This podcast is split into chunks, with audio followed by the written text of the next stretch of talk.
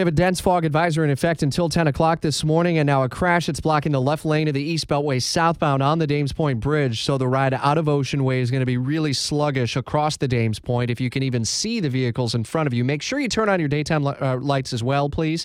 Uh, turn on the lights and not just run with the uh, regular lamps that will come on automatically so that uh, the people uh, behind you are able to see your tail lights. President Trump says he knows all he needs to know about the very violent, very vicious killing of Saudi journalist Jamal Khashoggi, one of many storylines coming from a pretty wide ranging interview with Fox's Chris Wallace. And Jon Decker at the White House continues our live team coverage on this Monday morning.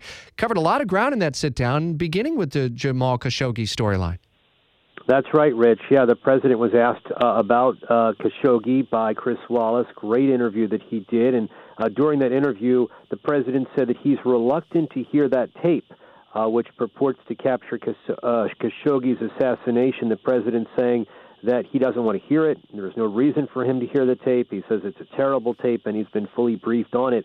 Uh, as you know, Rich, the CIA has concluded with high confidence that the Crown Prince of Saudi Arabia authorized last month's premeditated killing of Khashoggi. Is there expected to be any sort of penalties against the Saudi government following uh, the release of the tape and now with a little bit more clarity that may be coming about what happened to Khashoggi? Yeah, it's a great question, Rich. I, I, I do not expect the president to come down hard on the crown prince. The president and his team have developed a good relationship with him.